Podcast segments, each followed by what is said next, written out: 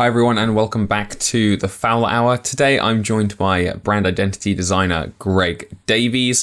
He's one of the few guys that we've actually spoken to who's from the UK, and historically, I'm not spoken to too many people from the UK. Hopefully, that will be changing quite a bit in 2020 as I reach out to more people in my local network as well as through Instagram and other platforms. Now, before we get into our conversation with Greg today, just want to do a quick shout to our sponsors, Skillshare. Now, Skillshare is an online learning platform where you can access over 30,000 different courses on everything from accounting to social media to learning new design software, creating patterns, etc. You can also learn from people such as Aaron Draplin, Paula Scher, Gary Vaynerchuk, and Sagi Haviv, legendary designer Sagi Haviv.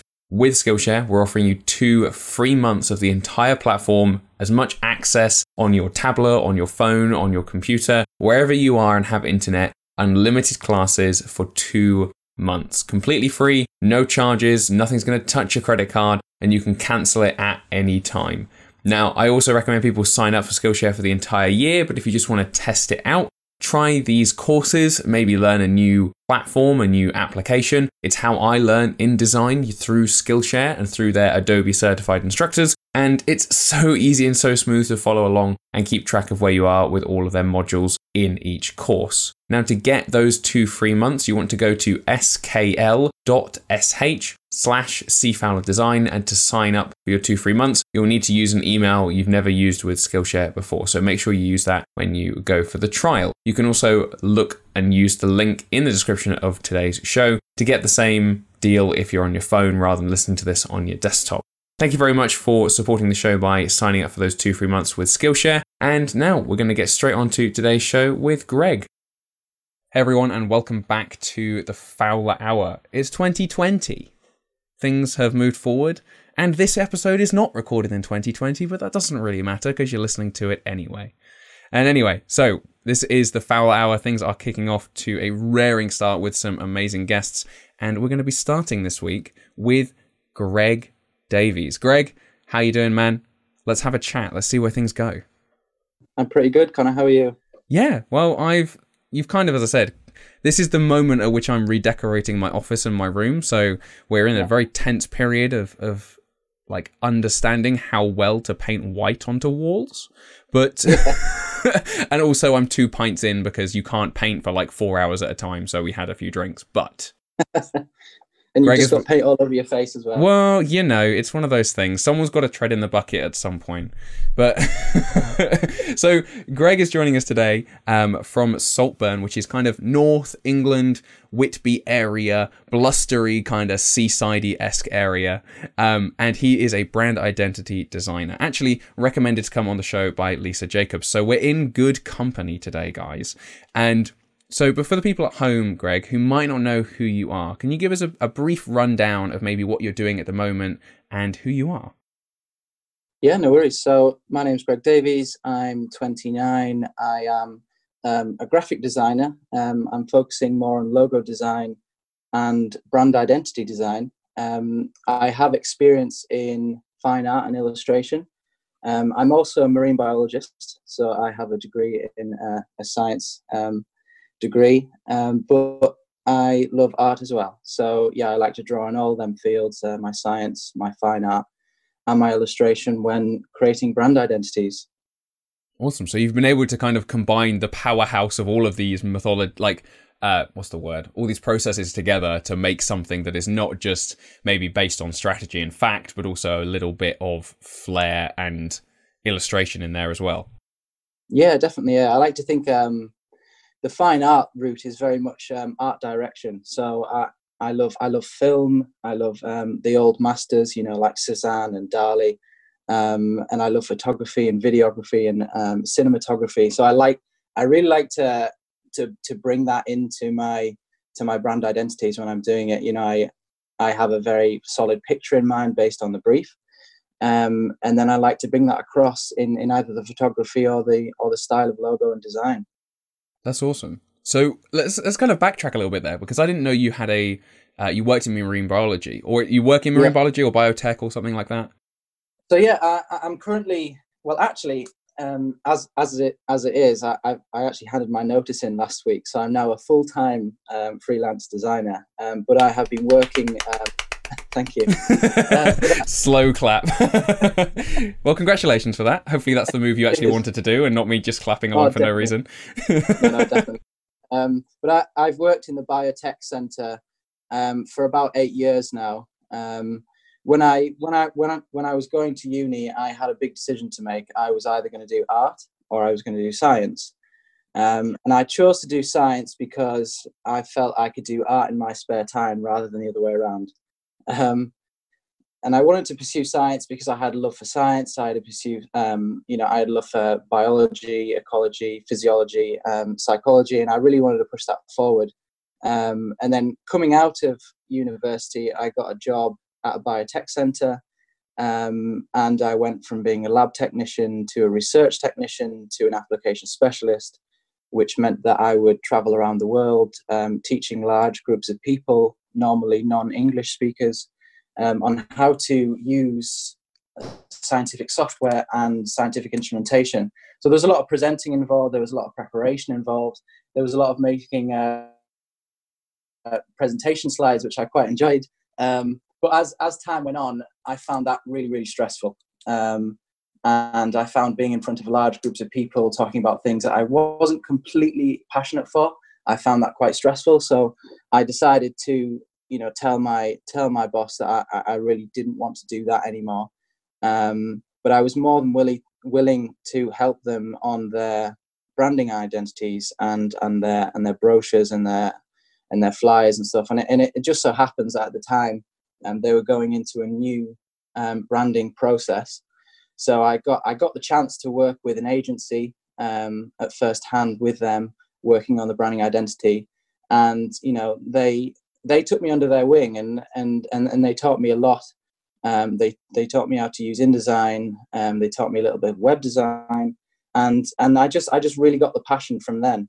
Um, and ever since then, which I think that was about six years ago, ever since then I've been I've been trying to do more design work, um, and I've just faded out the the main job from full time to four time uh, four days a week to two days a week, and now I'm full time freelance. So so that's pretty much the the scientific journey um, and how I became freelance. But it's been a long time, a long time coming, and um, and it feels like now's the right time um, I'm, I'm, getting some really great projects at the minute, and I, and I feel that I'm I'm honing in on my on my niche, which is really exciting. Um, so yeah, so yeah, that's how I, have I've incorporated the two and and moved on to onto design. Uh, you say it's a long time coming, but six years in in kind of that period of phasing those things out smoothly, of doing the right things, like business wise, that's probably the right thing to do is to phase things out slowly, kind of learn and understand. But more more so what's interesting to me from that story you've just explained is how you were able to basically kind of step your foot in the door of an agency as the company you were working for.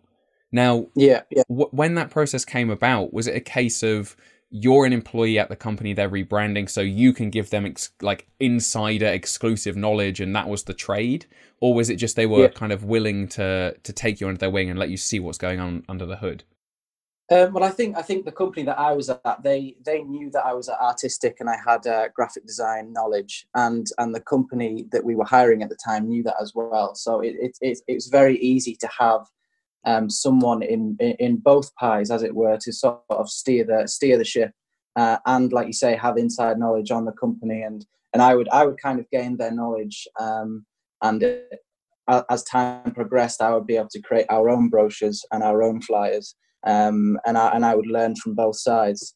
Um, so yeah, it was it was very much um, they took me under their wing, and I and I learned everything that they that they sort of taught me, which was really good. It was really useful, and and it was all for free. You know, I was getting paid for it, so it was it was pretty amazing. Um, pretty amazing experience. When when was the moment during that kind of process where you went, you know what? Instead of me saying I'll do art on the side of this job or phasing things out, where you went, actually, brand identity or branding or design in general was the thing you wanted to go for? Was it a conversation? Was it a workshop they were part of or something you saw when it kind of clicked to say, art just doesn't have to be my side hobby anymore. It could actually be yeah. my full thing. Yeah, well, I think it it actually stemmed all from um, when I said to the company, I don't want to do application support anymore. Um, I, I, was getting really depressed. I, I, wasn't creating anything. I wasn't. I wasn't being creative. I was, you know, nine to five, going to job every single day, and it was really depressing and really getting me down. Um, and I was actually in a in a band at the time before I took on this project at work, and I would make our, our set lists and I would do our logo and our posters, and I really loved that. I really loved it, and I would I would look forward to making these set lists. You know, I'd print one out for every member of the band, and I'd and each single set list would have sort of an identity that was linked to the bar we were playing at. I'd put their logo on it, and I absolutely loved doing that. So that was kind of uh, it, it sort of spurred the spurred the the passion again from when I did it at college. Um, and then having this opportunity at work, it you know when I when I had the opportunity, I, I said, yeah, I really want to do this. But as you say, I it, it was more. I think it was it was better for me to phase it out rather than just say, "Yeah, I really like doing this. I'm just going to do that full time."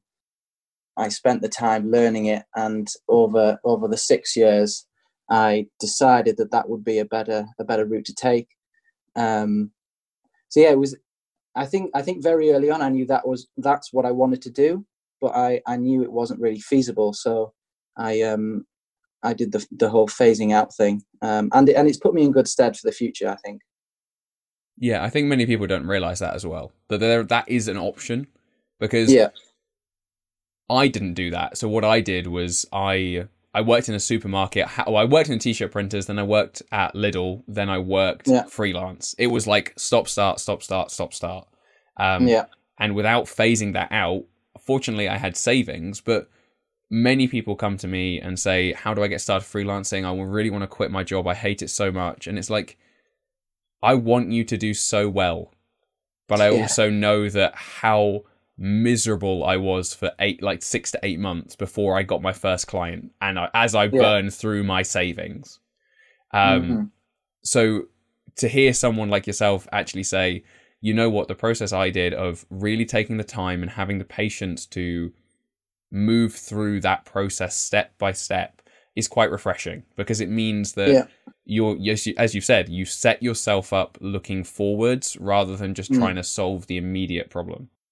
Yeah, definitely. I mean, I, I say to myself, no, I, I wish I'd done this five years ago. But yeah. then at the same time, if, I, if I'd if I'd had the projects I have now, doing them like over five years of being stressed and not having any money or work, I think I wouldn't be as good now as I was then. Um, sorry, I wouldn't be as good now um, if I hadn't stayed at work. If that makes sense. So yeah, so if you dropped straight into freelance, you don't think you'd picked up the same skills? Exactly, yeah. And I learned I learned a lot um, teaching myself while having the support and the comfort of being able to go to work and and, uh, and earn a decent wage. So, um, so yeah, I'm very grateful for that. Awesome.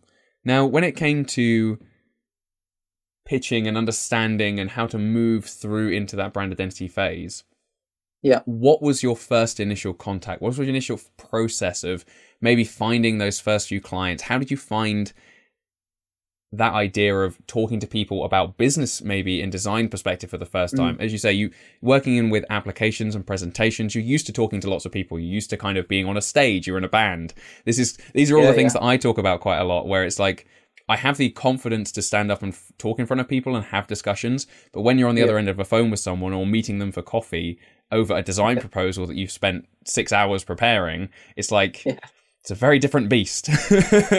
so, what was that like, kind of switching over from maybe um, presentation mode to kind of one-on-one discussion with design? Well, I think it it, it sort of developed in the same way over um, a number of years. So, so, so my very early commissions were were like uh, an album artwork or, or a logo for a band or a or a poster or a flyer. And as as these as I got more um, sorry, as I got better at what I was doing, I was getting um, you know more and more clients uh, with higher and higher budgets, um, and that and that it, it, required more work from me. It required more input from strategy. It may just be a simple thing like, um, you know, we need to name something. Do you have any ideas? And well, well, like, of course I have some ideas. I think you should go down this route because because of X, Y, and Z. And uh, like that absolutely fascinated me. That the, like the thought that you could solve um, business issues with um, creative strategic design. It just really fascinates me. And and you like you look at the work from um, from like uh, Michael Bierut and and Paula Scher and and what they've done with, with such simple um, ideas, and it's just it's just really great how they've been able to create a full identity um, from just very simple ideas, and and I think that's what fascinates me. It's it's um it's you know clients and and briefs are both like puzzles I find, and you have to you have to really figure them out, and I think that's what fascinates me. And i think the way the way i got better at doing it was was talking more being able to talk to them and being able to really ask questions. And i think being from a scientific background as well um, i sort of take that approach when making an identity actually even before making the identity you know you you go through the the process very methodically and and and you take pride in the research you know researching the client researching the, the target audience and then and then you write down your hypotheses you say i think this branding identity should be this and then you go about asking questions to to disprove the hypothesis over the few over the few months of discussions um, and then it, it really makes the the the end goal quite refined um, and then and then and then the easy part is the creating it so i think just asking questions and um, and having patience with the client really helped me. I think, like like as you say, talking to a lot of you know non-native English speakers and, and teaching them software, it really helped me in gaining that patience because people learn things slowly. So you have to talk to them, and I think yeah, communication is key when you're doing brand identities because there's, there's so much to there's so much to take in and there's so much to get right there's so much to get wrong so you really have to get the communication right at the start. And and you know clients can say one thing and they mean completely the opposite so you really have to talk to them and i think that's that's key to to getting that right. Totally. And especially the way you phrase that just then so the idea of building a hypothesis to test and run experiments against effectively to actually yeah. see whether that identity or at least the strategy behind it will be effective for those target audiences um, for yeah. the products or for whatever the company is trying to achieve. Yeah. The way you phrase that's actually very interesting because most people would come in um, without any kind of, let's say, um, science or math based background or, or, more critical thinking based background, shall I say, and yeah. come in and just be like, this is the brief, this is A to B, this is, uh, we're not going to run any kind of serious strategy here, we're just going to throw stuff at the wall and see what sticks. Um, yeah, yes. Which yeah. is very much the artist's way of doing it. It's like, do you like this? Do you do you like yeah. that?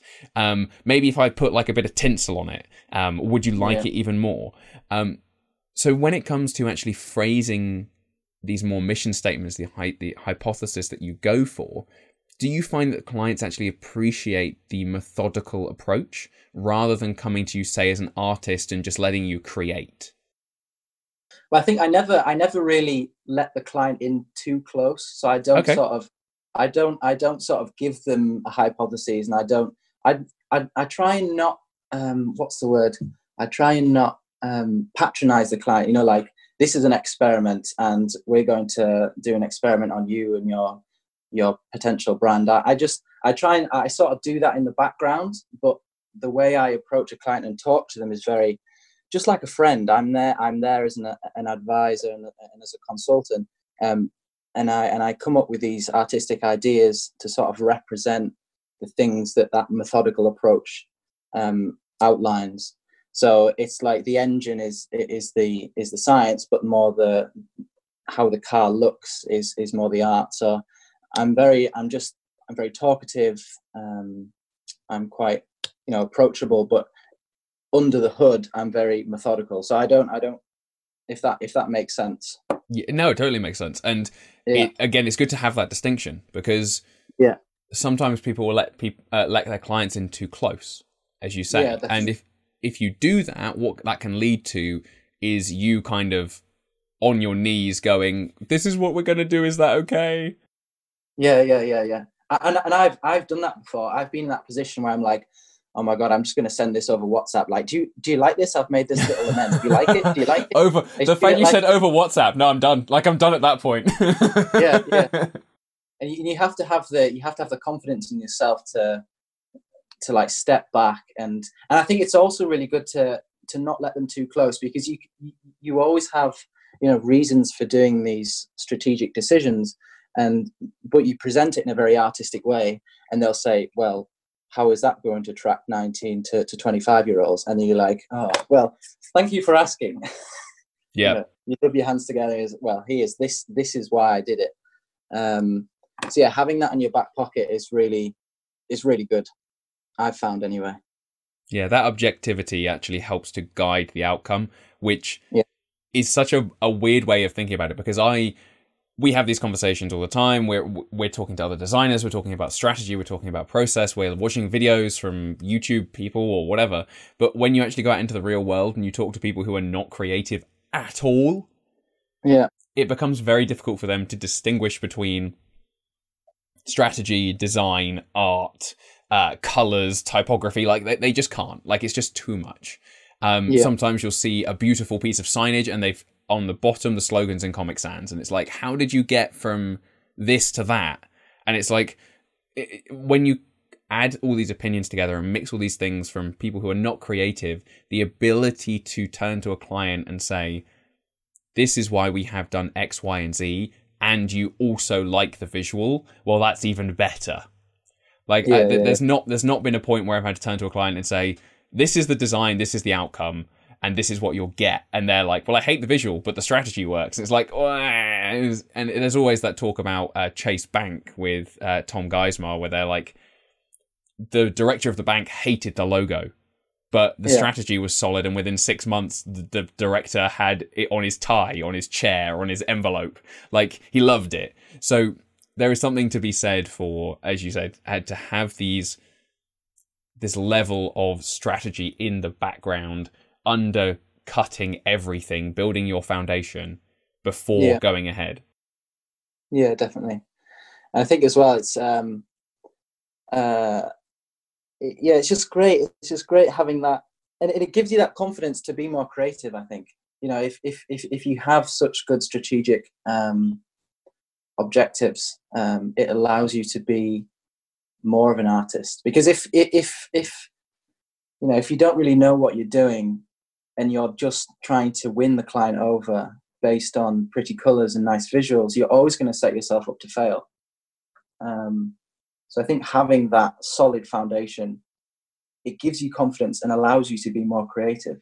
Um, I think it's that it's that eureka moment that you get that like, wow, this is all fitting together very nicely. Um, and then everything just seems to fall into place once you've got that. You make one decision and everything sort of lines up and you don't have to explain it because um, because people will just get it. Um, and that's and that's the really exciting part i think. So why do you think people set themselves up for failure when they don't do this? Have you kind of done the other side? Have you seen the other side? I mean i've i've i think because i've done it myself. I'm not i'm not saying that you can't win commissions based like purely based on on graphics. Of course you can. Um, but in my experience when i've I've I've you know someone's given me a great commission and I've straight away done the designs and I, have created something that I think is really nice straight away without even talking to the client, without even asking any questions. And in my head, it's it, it looks really good, and I think I've won it. And then I I show them straight away, and they're like, "Wow, this couldn't be further away from the mark." Um, and it's because we haven't, or I haven't listened to what they want. Um, it, it goes back to what I said earlier about them being a puzzle um, you know, I've I've had some clients saying I want I want this to be really luxurious, um, and then I I go away and think, well, I'm going to make something luxurious, and then they say, well, that's not luxurious, um, and then you, you realize that oh, I should have asked them what they think luxurious is. Do you know what I mean? Um, yeah, two, whether whether they meant Mini Cooper or whether they meant like Bentley. Yeah. Yeah, exactly. Yeah. So, so yeah, I mean, it's just it's it's just from experience that I think um, a hint of strategy is it just makes it makes things flow a little a little more efficiently. I think. Now, when it comes back to the point you made about being a bit more, having a bit more confidence to be more artistic or more um, open with the overall design or the identity, what yeah. is there any particular story that comes to mind when you feel that like you had a client commission and you've got your strategy laid out, you've got all those foundations, you've got a great relationship with a client, and you could just go nuts or really open yeah. up that artistic direction. Is there anything that comes to mind of a client job you've done where you kind of stretched your wings that way? Yeah, I think I think my most recent one um, with Shia Sassy, that really allowed me to to go to town on the identity, and that was all based around our relationship and our foundation that we built. Um, that we built right early on in the in the project. And i think like when you're when when you have such a great relationship with the client early on and you sort of feed off their passion if you're really inspired by their passion and you and and you really let them inspire you and talk to you about their products and and you use their products and you go see their products that relationship that you have with the client in that moment is the feeling that you want every single customer to feel when they buy that product. Um, and we nailed that really early on. We nailed the target audience, we nailed um, the direction, what it has to do, what it doesn't have to do. Um, you know, and I and I wrote these things down. This is what we're going to do. This is what we want to achieve. This is our target audience. And she was blown away by it. And it was more our rapport with one another and the relationship we built up um, and she was allowed to trust me and she trusted me 100% and then once once i gave her that and showed her our strategy i was then able to you know to then do the project. And i think she's loved every single decision i've made. I mean there's been a few there's been a few edits here and there but the majority of it has been plain sailing which is which is it's it's amazing because some of them have not been like that yeah, for sure. I know that feeling. Um, and just for people listening at home, um, the Shea Shea Sassy, um, is that right? Shia. I think Shea? I think I think it's meant to be uh, pronounced Shea, but I say Shia Sassy. I think okay. so the project Greg's just mentioned um, is on his Behance and his Instagram. You can check the links in the description of today's show for. But yeah, the point you were getting to um, was that it, it, it's so interesting. Like it's so interesting when you can get that through when when you open that like door up and you kind of take the client on this journey with you and then they trust that the map that you have is actually correct yeah. you're able to run a lot further with it. Yeah definitely. Um you're not you're not blinded by i hope they like this. You know yeah. you've you're just looking at the map that you've both laid out. Um and it's like um it's like the win without pitching you know we're not by doing this process it's more of a collaboration and we're not pitching to the client all the time. So it takes that stress off you and and, it, and it's more on the on the designs once you've laid out that foundation. Yeah it sucks out the subjectivity doesn't it? It's like yeah. trying to show somebody a map with like six different pretty sparkles on just to distract them from all the other rubbish that you've hidden in there. Um or having a compass that has a like an extra point on it for no reason. Um, it, it's all of these subjective things that just pull a project apart. And obviously, as you say, that that adds to stress, that adds to lack of confidence, um, and ultimately a project where your focus is not on the best interest of the client; it's on the best interest of their personal opinion. Yeah, definitely. Now, when it comes to the the projects that you're working towards at the moment, I've looked kind of a little bit through your profiles and through your Behance and things like that, and it feels like you're kind of going towards this more luxury side, and it feels like um, the products you're working with, the people you're working with, are kind of these homegrown businesses that are really pushing towards something that's going to help their customers. Now, you mentioned at the top of the show that you feel like you're narrowing down your niche, and yeah. I'd love to hear a bit more about that and how maybe what what niche you're kind of aiming towards right now and how you found that? Yeah so i mean i've i've sort of stumbled upon it because the the things that i've done in the past have been have just been things that i've been commissioned for. You know very early on i, I would take every single commission that would come my way and it didn't really matter on the the type of commission or the style that they wanted it in. I would just do it. Um, but as time has gone on, as as my prices have gone up, I can be more selective with the clients, and it just feels that I have a I have a knack for for like luxurious design. I think, and I think it all stems back from the fine art influences. Um, I, I just I love things that feel um, high end and luxurious, you know, like Vogue and and Tatler and um, you know them kind of brands. I just I really like that kind of vibe and that theme, um, and and I was really able to put that them in influences into Sheer Sassy, and I have um, I'm doing another project at the minute that's that's probably on the same lines as Sheer Sassy in terms of in terms of the look and feel. So I'm very excited to get that one out as well. Um, I, I think yeah, being more selective. I think that's that's a big key in in sort of niching down because I know that I know the niching debate is quite hot at the moment, um, and I think one of the main things is being more selective. Um, I probably turned down a lot more things this year than than, than I've taken on. Um, yeah, I think I think being more selective and just doing things that you enjoy and not feeling the pressure to put things on social media because you feel you have to, or um, you haven't posted for a few weeks, and uh, or, or, or or there's a trend going on. You know, there's a trend going on. Should should I post a carousel, or should I um, should I stick to my guns and wait until I've got a client that I really like? Um, yeah, so I think that's how I've naturally niched down. Is just eventually finding the projects that I like doing, um, and just running with it and trying not to fold under the pressure of, of trends and the lower paying clients, I think.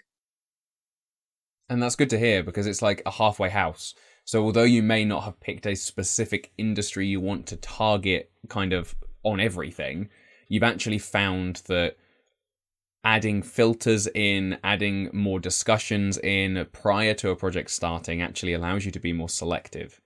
Um, yeah, yeah which, which, is definitely a good thing to do. yeah. And for people listening at home, if you don't have a questionnaire you send out, or at least some preliminary questions to get people in, I mean, Greg, how do you go about kind of vetting your clients or prospects, in fact, before they become clients? Um, I mean, the way they get in touch with me is normally the biggest sign. If I get um, a message saying how much for logo, I'm like, I'm like I won't even reply to that. One Sometimes- million dollars. sometimes I, I know this sounds really big headed, but some like once I've actually say, sorry, you can't afford me. And, and I know that sounds really big headed, but I knew, I knew who it was. I knew the business they had.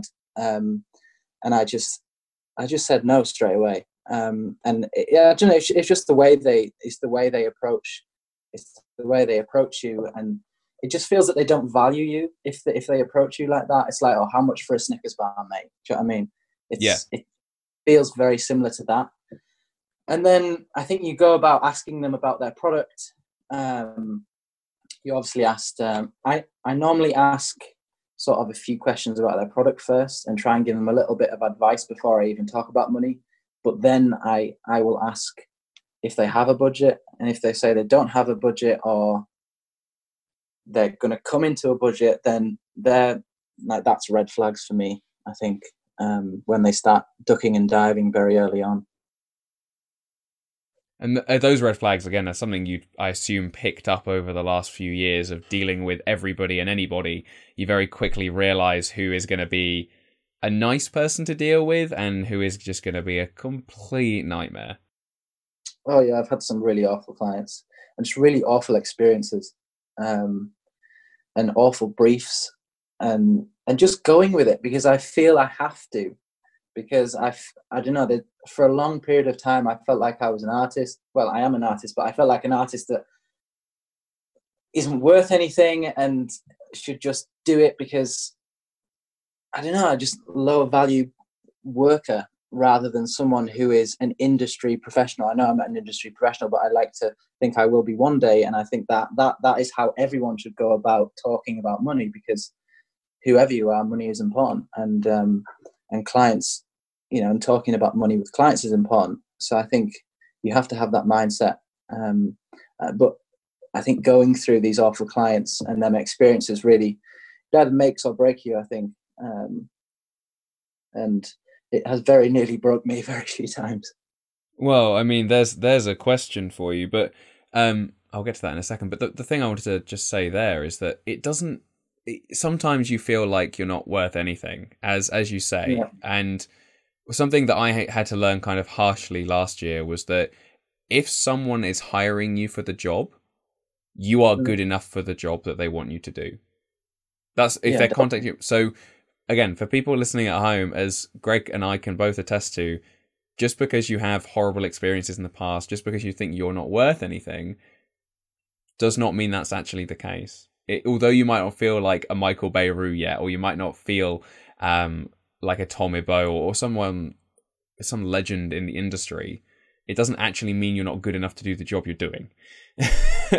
Which, obviously, as you say, leads to to some uh, fairly negative mental states. But going back to kind of something a bit more hilarious, Greg, what's something that you kind of feel you've done in the past with a client or they've asked you to do and you looking back in retrospect gone that was ridiculous. Why did i do that? Do you have any of those kind of stories that you're willing to share?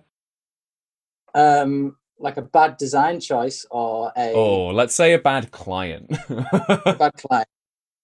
Um i have one client in mind.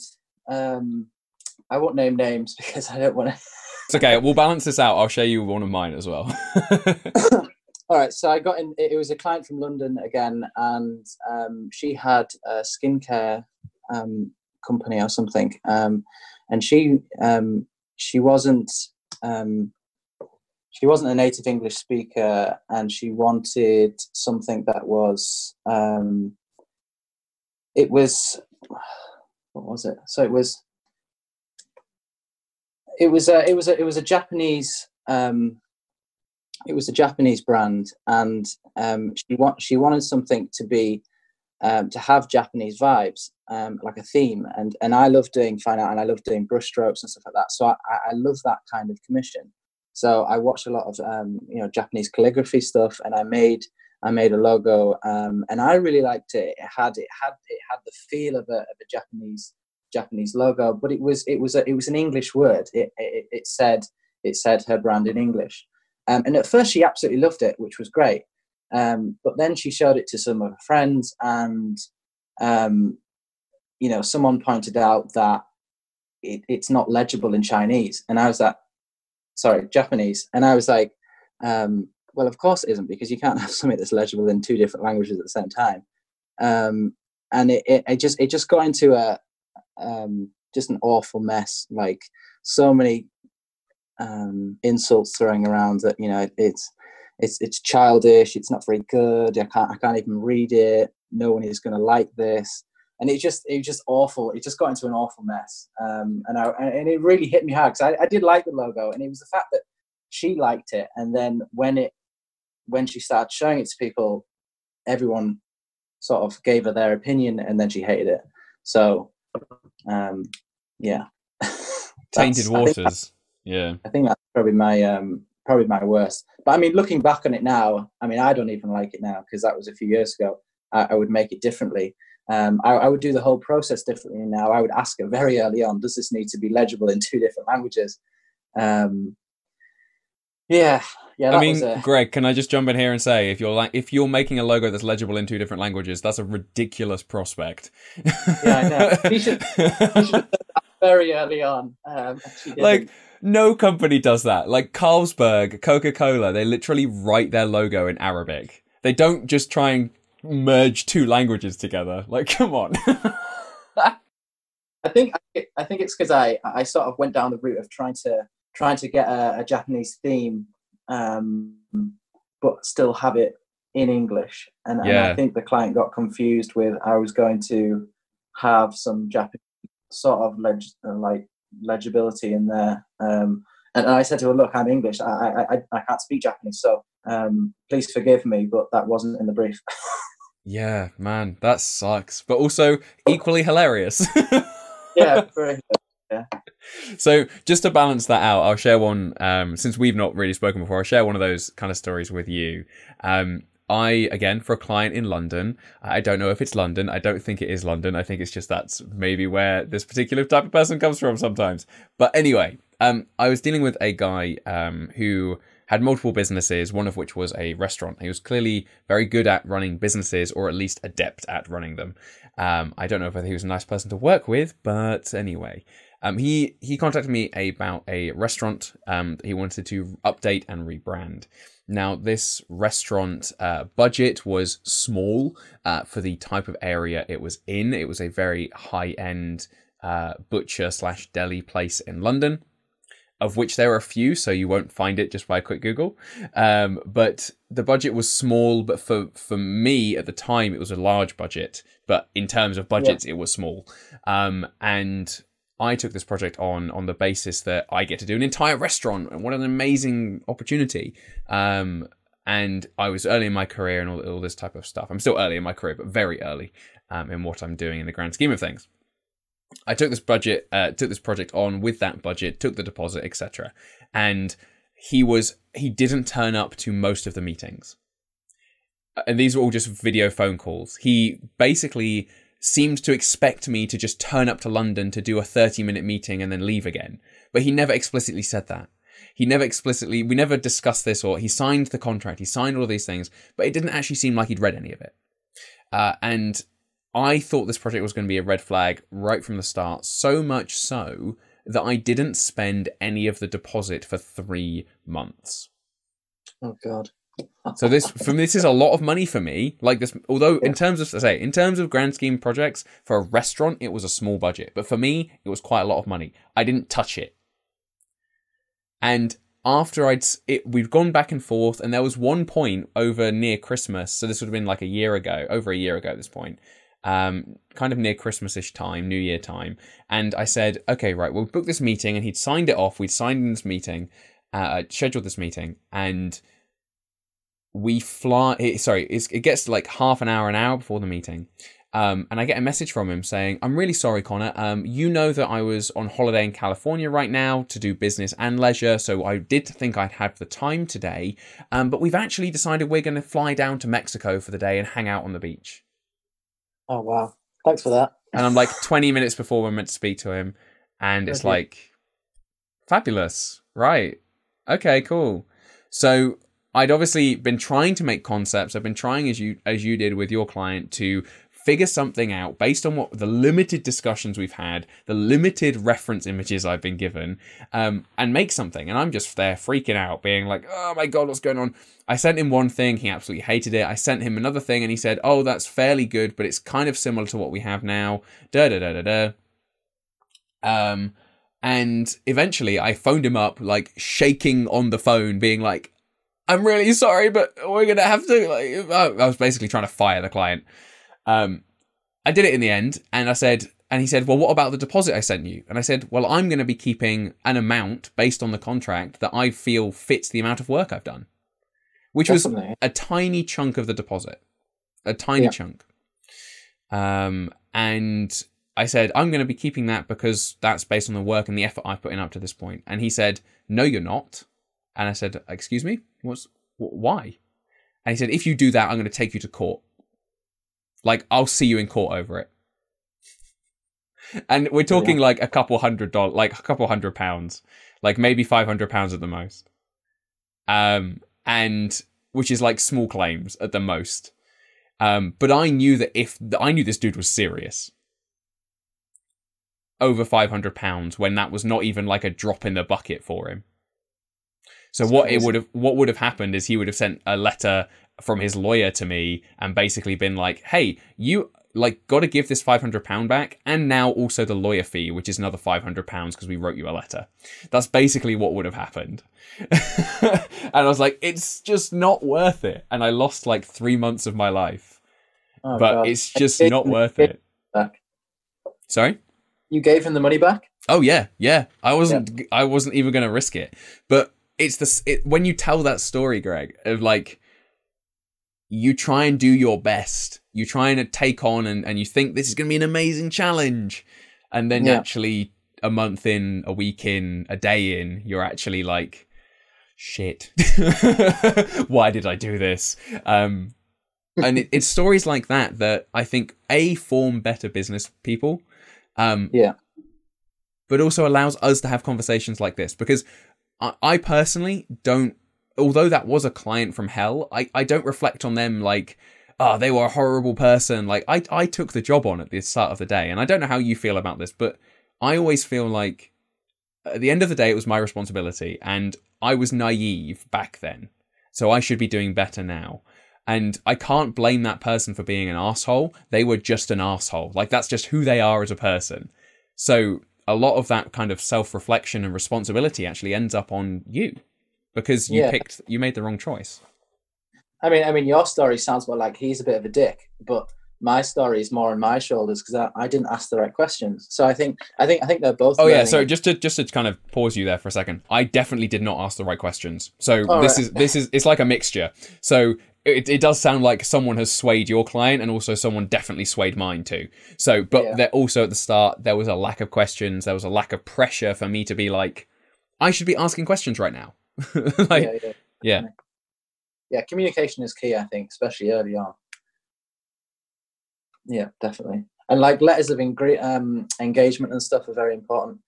Um, I don't know. Do you do that now? I guess you do. Uh, contracts and things like that. Yeah. Yes, yeah, for sure. I mean, there was a contract in that particular project, but that just clearly didn't matter. um, but yeah, I, I, all of those types of things are implemented now, and if you don't have those, I think you're being very foolish. And I, I say I'm not sure if you've spoken to other people or done this in your in the past, but I have been messaged in the past from people who say, um, I I used a contract, but this project has such a short deadline that like I just took it on and did it, and I'm like, oh god, why did you do that? And then two days later, they're like, oh yeah, this person is now trying to refund themselves on my PayPal and telling PayPal they didn't get what they asked for. it's like, oh my yeah. god no matter how short, no matter how quick the budget, sorry, how quick the turnaround is, you always have to do the the contracts. Definitely. Yeah, and it's it's something you cannot miss, as both yeah. Greg and I can attest to. It seems. Yeah, please do it, everyone. Please do it. yes, please definitely do it. Get yourself. And if you don't have it, I'll send you mine, and you can just change the word. there you go, guys. That's a nice offer for you. um, but many people struggle with that. Many people struggle just even um, finding basic terms for their contract. It doesn't have to be this amazing thing. It doesn't have to be some like stamped with the seal from the Queen. Like it, it, it just has to lay out the basic terms of your project and the basic terms of engagement, as you say. Yeah, I think I think it's scary when you're when you're in a creative industry and you have to start being more business savvy. You know, getting new bank accounts or making uh, contracts and and and requesting deposits and stuff. It's it's. I mean, it was scary for me. I mean, money and tax and stuff like that absolutely terrified me. I just wanted to draw and make pretty things, but you have to, you really have to get up on that because if you're a freelancer, you're going to do it all yourself. And like you say, if someone's going to send you a cease and desist letter or or you know a letter to ask for a refund, then it's it can be quite scary. So you have to um, you have to get up on these kind of things. Yeah, completely. And I mean, coming from the the fine art background and the uh, the art background that you have, most of those people have managers or representatives or agents or accountants or all these types of things that help, especially when they start to make more money, that can actually do that side for them. Um, and when you when you look at that world, fine art world, compared to the design, maybe the freelance world, did it come as a bit of a shock for you or do you see can you see the massive disparity between the two i mean i never i never um, did enough of the fine art world to to have managers or to or, or to be in galleries or anything um, but I, I definitely know of people who are in that position now and, and, and they have it quite well um, I think I think for us designers, it's it's it's only until we have an agency that that we that we're free from the you know the individual pressure of of having to do this all ourselves. So I, I don't really have the experience to um, to see a massive difference, but I definitely know people who do. Um, and yeah, but it's, it's made it's made me stronger as a person. It's made me better. It's made me it's made me a better business person. Um, and and and things like negotiating and, and talking about money. If I hadn't had this experience, I wouldn't be as good at doing that now. Uh, and you know, playing hard to get and stuff like that.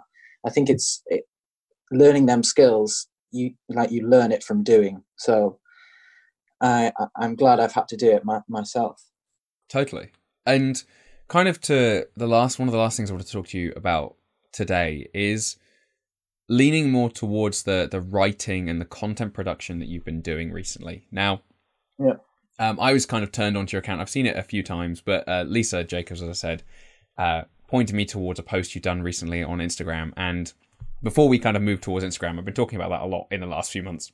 I wanted to actually dive into an article you'd written for um, for Design Cuts um, yep. back in back in November, which is fairly recent when we're recording this. It's uh, titled "Building a Brand Using Design Cuts Mockups," and it's I believe using some of the tools from the Future Mockup Kit that was fairly recent.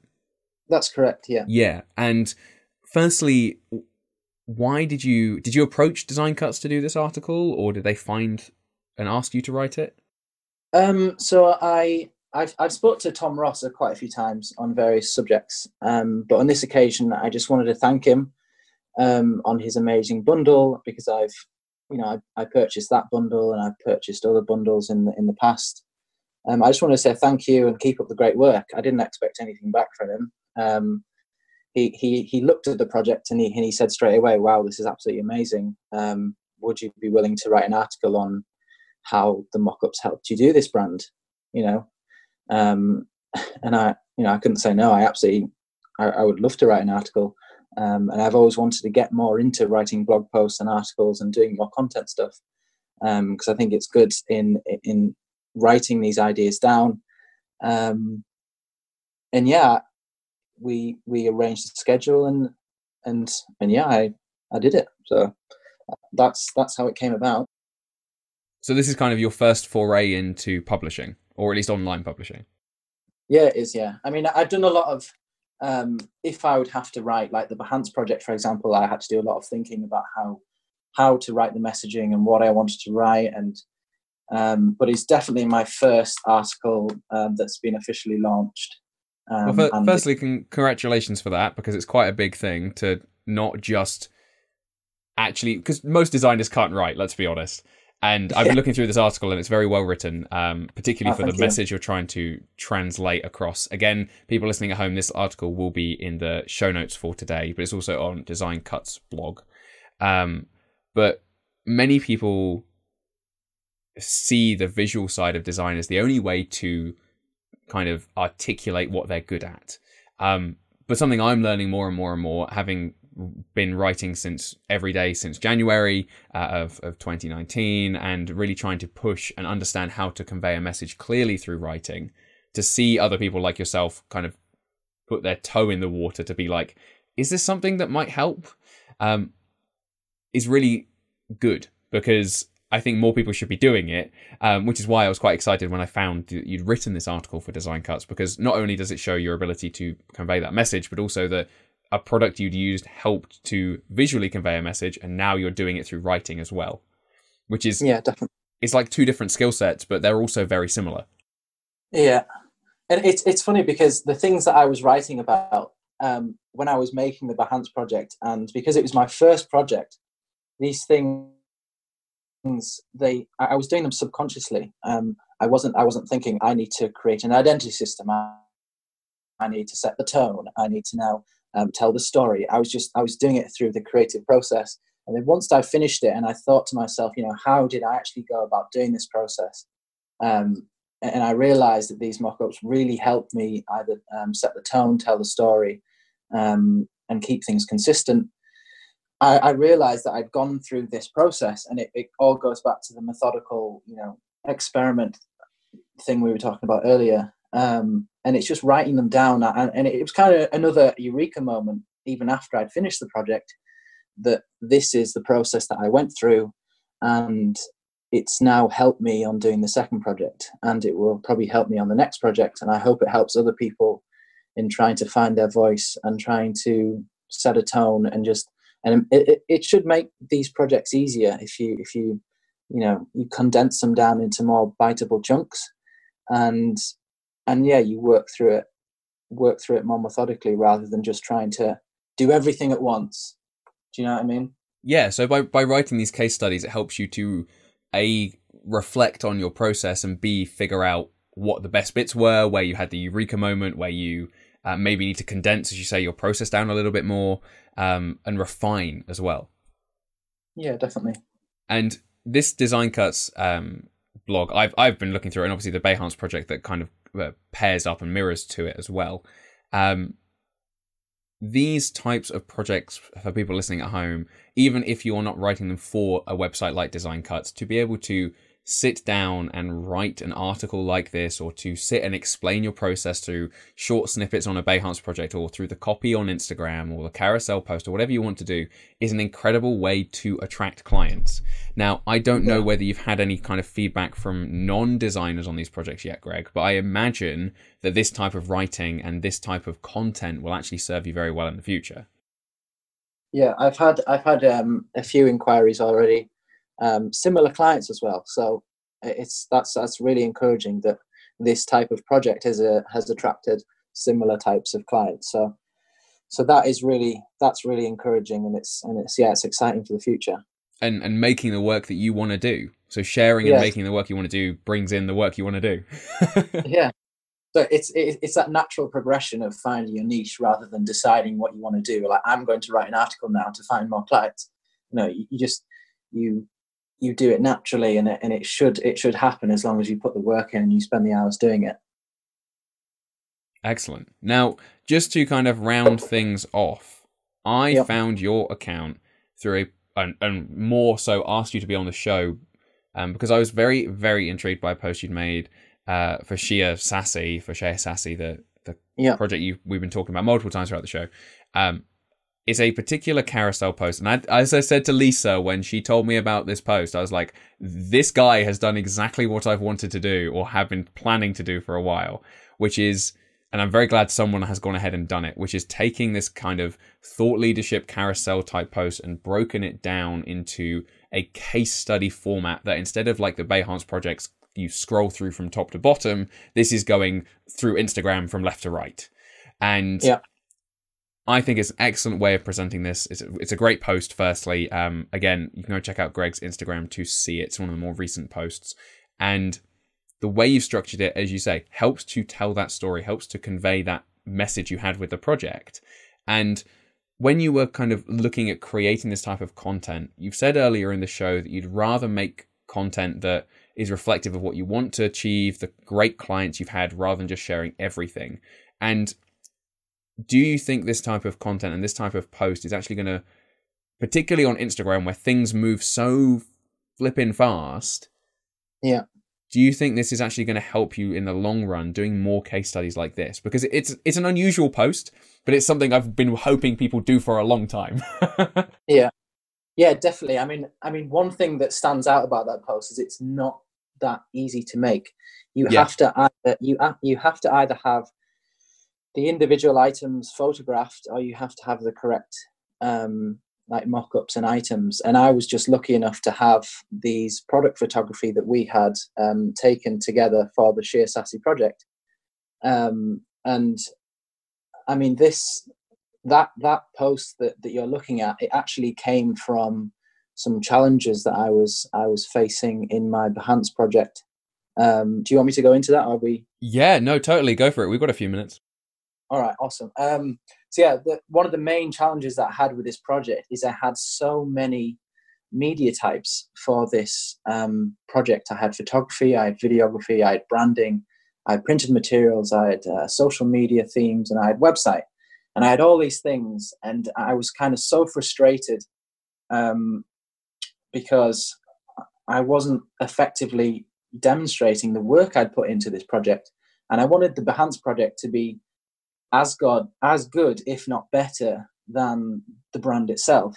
Um, and I was and I was racking my brain how to actually um, how to actually achieve this. And, I realized that you know going back to the article, first you've got to set a theme, and the theme for this for this project is is based around the pre-made scenes where I had combined the photography and the mock-ups together to kind of blur the the, the boundary between realism and what we had created as a designer and um, and yeah it taking these individual items and separating them out it, it it it you know it goes it goes a long way into telling the story of the brand. So you can have, for example, you can have the embossed um, flyer holder, and you can have the tissue paper, and then you can have the logo in the middle of the page. And the things that decorate the page, they tell the story without actually telling the viewer, I made tissue paper, I made the flyer holder, I made a business card. If you decorate the pages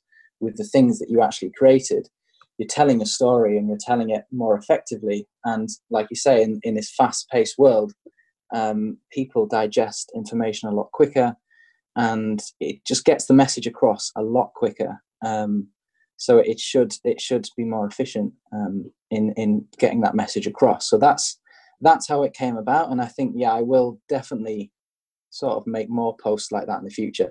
And if and if I, well, not if when when I am making my other Behance projects, um, I will always go down that approach. Can I get product photography? Um, if I can't, where can I get it from?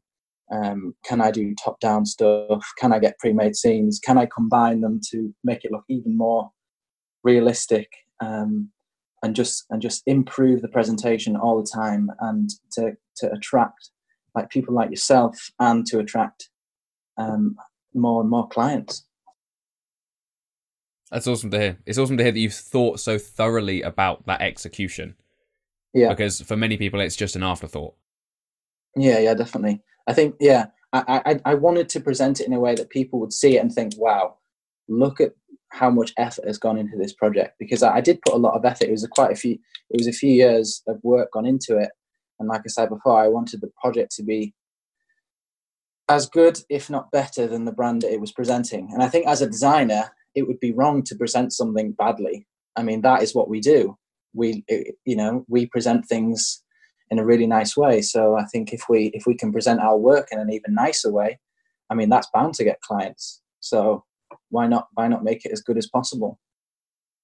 And on that note, Greg, thank you very much for being on the show. Really appreciate you coming on. It's been lovely to talk to you. Um, and obviously, best of luck with all these new projects that are going to be coming through because I know you're going to be getting a bunch after what I've seen of the work you've created so far. awesome. well, thanks for having me, and I'll speak to you soon. Yeah, well, before you dive away and jump off this call, where can people find you on the internet? Um, so I think my Instagram is probably the, the best place to go to start with. It's at GGG Davies. Um, and also my Behance, which is also at GGG Davies. And then my website, which is gregdaviesartanddesign.com um, yeah, and I'll see you there. oh, excellent. All those links are going to be down in the description, guys. Please go and check out Greg's work and obviously check out that particular post we've been talking about on Instagram if you're finding the podcast from there. If you're listening on Apple Podcasts, please rate the show five stars if you've enjoyed today's show and leave us a comment about what you've thought about the Fowler Hour in the general or this particular episode and the value we've brought to you today. Thank you very much for tuning in to the show, and we'll see you same time next week on Thursdays. Thanks very much for listening, guys, and we'll see you next time. Bye for now.